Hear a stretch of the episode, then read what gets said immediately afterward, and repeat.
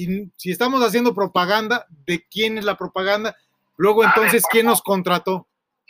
Paco, Paco, ¿qué? Paco Cienfuegos. Paco Cienfuegos.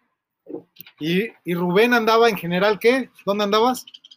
En General Bravo. Y platícale a- aquí a la licenciada qué viste. Ajá, había un tanque, un este, como una nave espacial, así como un tanque alargado, un cilindro Ah, cabrón, de O. neta. Que era, primero era color amarillo canario, pero después se cambió O sea, por reacciones químicas, se cambió a color dorado. es como una nave espacial, dice Yus, en serio. ¿No te interesa lo de los marcianos? Dice que se le hace tarde, que le valen madre los marcianos. ¿Qué licenciada es? ¿Qué pasó? ¿Qué licenciada dice que era? Aquí la licenciada, la interventora, la mera, mera machinchona, la mera, mera chingüengüenchona. ¿Eh? Dice, no, no, ya vas a empezar con tus mamadas, yo no tengo tiempo. Entonces, fíjate, Hola a todos, soy Guruguru y quería desearle muy feliz día a todos los fonoaudiólogos y fonoaudiólogas de Chile. Hacen un excelente trabajo. ay, nos mandó el guruguru un mensaje, ¿viste qué chingón? Bueno, vamos a continuar. Ya, a ver si este sí es el último fragmento, ¿no? Creo que va a ser un episodio en ocho partes. Un episodio en ocho partes. Híjole, No, si estamos cabrones, ¿eh? O sea, imagínate, si cada episodio va a ser de ocho partes y necesitamos hacer tres episodios, pues van a ser 12 horas al aire, no mames. ¿Quién va a pagar esto? ¿Quién va a pagar esto? ¿Quién crees que lo vaya a poder pagar? Ah, no sé. ¿Cómo que no sabes? Los regios somos diferentes. ¿Quién será? Pues. ¡A huevo! Él tiene que pagar esto. Porque tanto pinche desmadre no es de gratis. Está con madre ser de Monterrey. La raza buena vibra porque es pura gente bien. De regio es un privilegio. Compadre, no se raje que esto ya se puso serio. La gente es la ventaja y Paco no se raja, porque la tierra es de quien la trabaja. Un joven para esto, mejor en otro puesto, porque la experiencia siempre es lo que es el maestro. ¡Uy! Ah, votamos porque sin fuego. Cienfuegos. Entonces, fíjate, andan diciendo que si el candidato acá, gobernador, el niño bonito, que si es sobrino de el papá de la quinceañera, de los 15 años a los que fue cuando tenía 15 años, que cuando ese fulano era no sé quién, que era, era malo, que era bueno. ¿Tú crees que yo soy una buena persona, mi estimado,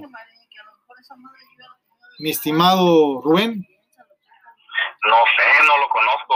A mí, o sea, me refiero de mí mismo. Yo soy una buena persona.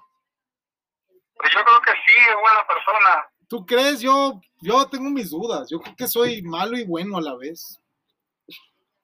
Puede ser. Y Cienfuegos, algo a tener que ver con el general Cienfuegos, a huevo. Claro. Y el general Cienfuegos dijeron hace poco que era bien maloso, lo agarraron en Estados Unidos. Ah, por mañoso. No, por maloso. Y mañoso. Pero pues yo también soy mañoso a veces. Pues sí.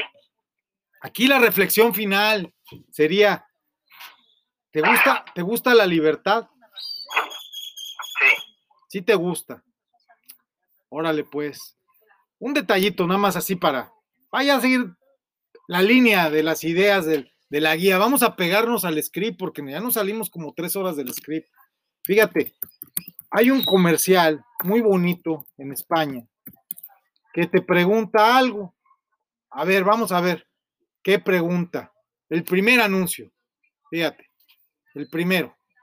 Vamos a ver qué pregunta.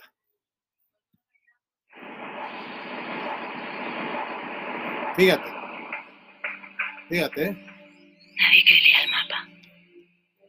Nadie que busque la emisora. Nadie que le acerque la botella de agua si tiene sed. Nadie que le dé conversación.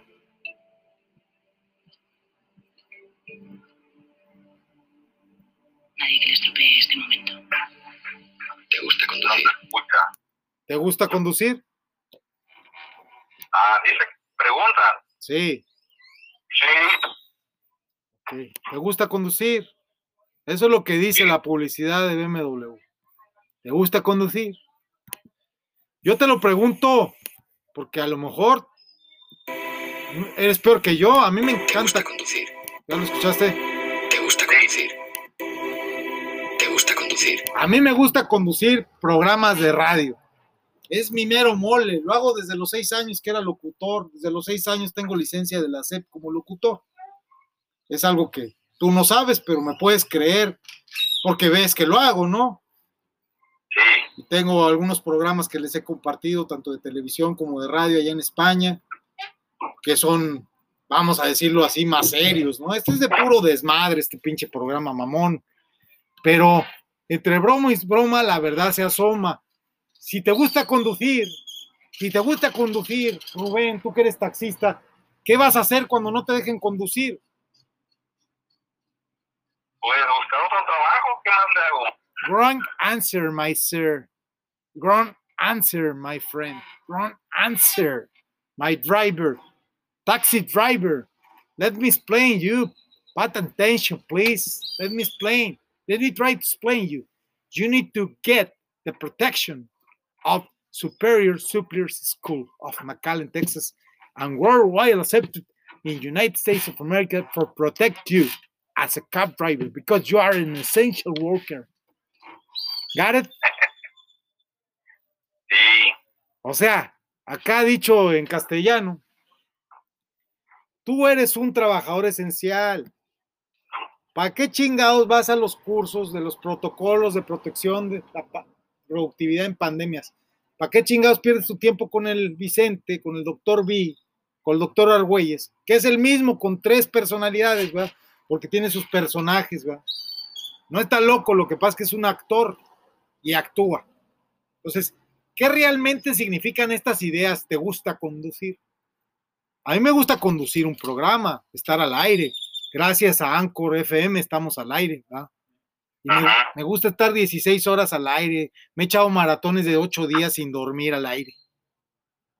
Y no hay, no hay pedo, nos lo chingamos. Una vez nos chingamos un maratón de 40 días en los antros de Barcelona. 40 noches en los antros y 40 días. Y ya nomás se callaba mi voz cuando me dormí un ratito, un coyotito, pero el que estaba a mi lado le seguía. O sea, 40 días de transmisión en vivo. Récord Guinness, ¿eh? Doctor B, 40 Days. Barcelona, 2018. Chente chingón transmitió. Imagínate. Una locura. 40 días y 40 noches transmitiendo la fiesta en el verano de Barcelona. Y lo puedes encontrar en YouTube en el canal Chente Chingón. Pero ¿qué significa realmente conducir? Conducir algo en la radio. ¿Qué significa conducir tu auto? ¿Qué significa conducir tu vida? ¿Qué significa conducir tu espiritualidad? ¿Qué significa conducir tu economía? ¿Qué significa conducir tu familia? ¿Qué significa conducirla? Tú sabes lo que significa. Llevarlo por un sendero, por un camino, por un por una forma, un estilo. ¿Cuántos caminos crees que tenemos los cabalistas para inspirarte a la libertad, a no volver a la esclavitud de Faraón? ¿Cuántos caminos crees que hay después de que abrió el Mar Rojo Moshe Rabeinu? Pues no lo sé. La- Yo tengo entendido que uno. No, cuando se acaba Pesaj, contamos la cuenta de Homer. La cuenta de Homer nos lleva hasta Shavuot. Shavuot es la fiesta donde se nos entregan los diez mandamientos. Es decir, la Torah nos dice, desde Pesaj, la Pascua judía de la salida de Egipto, hasta la entrega de los diez mandamientos, tenemos cuántos días? No sé. Pues más de 40, sí. Porque ¿dónde recibe Moshe Rabeinu la Torah? ¿Dónde recibe los mandamientos? ¿Dónde se le, en el monte Sinaí. ¿Cuánto le tomó llegar a Moshe Rabeinu desde el Mar Rojo, desde el Mar de los Juncos que él abrió con sus prodigios? ¿Cuánto le tomó llegar desde ahí hasta el monte Sinaí? Ni idea. Más de 40 días, te lo aseguro. Pues no sé la distancia, no sabría decir exactamente. Yo sé que por el sagrado número 6 hay 51 caminos. Y en este podcast, cada uno de los episodios, y aunque no lo creas, este episodio tiene más de 4, 5, 6 horas, probablemente, ya perdí la cuenta.